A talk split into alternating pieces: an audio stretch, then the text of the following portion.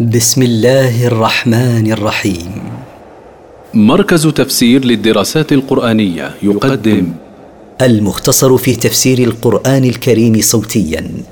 برعاية أوقاف نوره الملاحي. سورة النازعات. مكية. من مقاصد السورة. التذكير بالله واليوم الآخر. التفسير. والنازعات غرقا.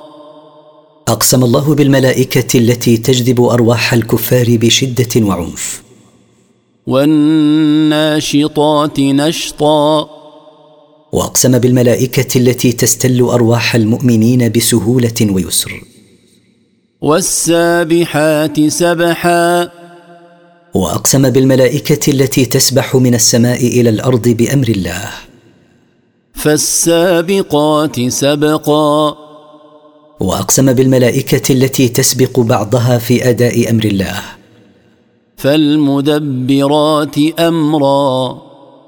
وأقسم بالملائكة التي تنفذ ما أمرهم الله به من قضائه مثل الملائكة الموكلين بأعمال العباد. أقسم بذلك كله ليبعثنهم للحساب والجزاء.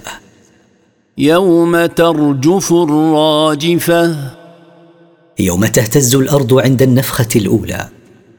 تتبعها الرادفة. تتبع هذه النفخة نفخة ثانية.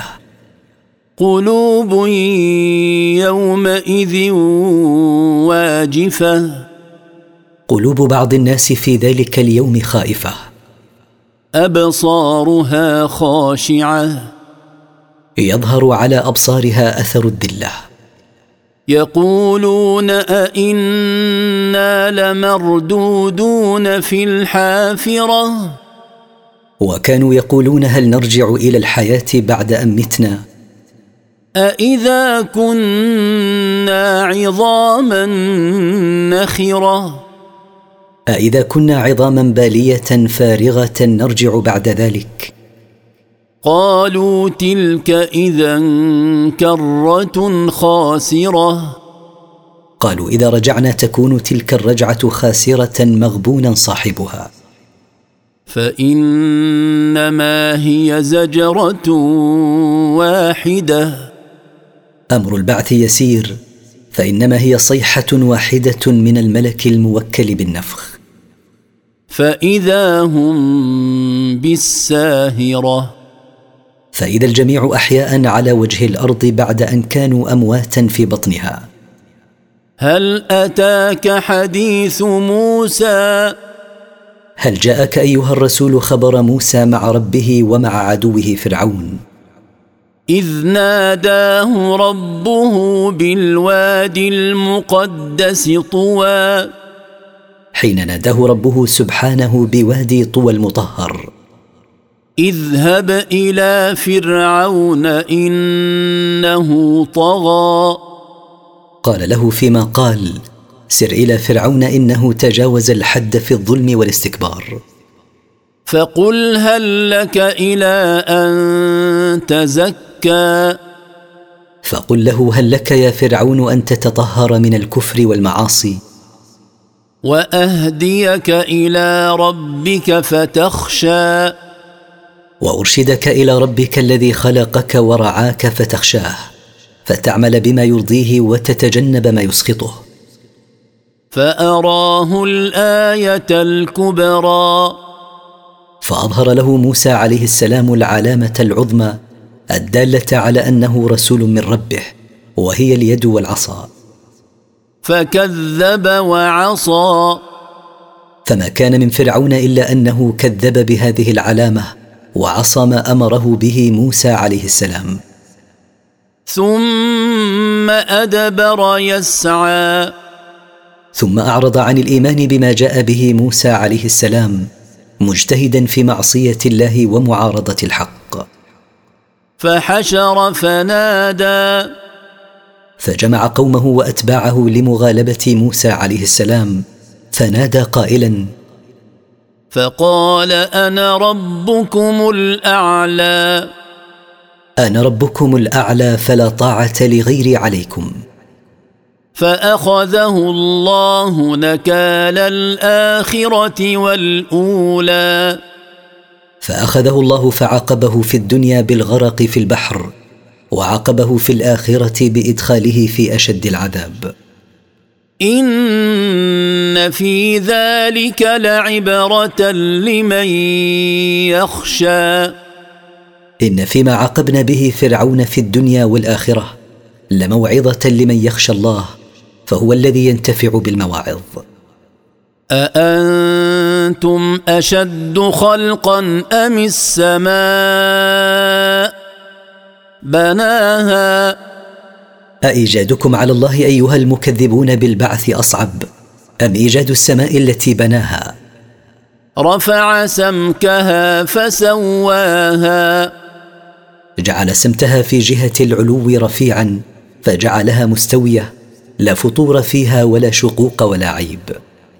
وأغطش ليلها وأخرج ضحاها.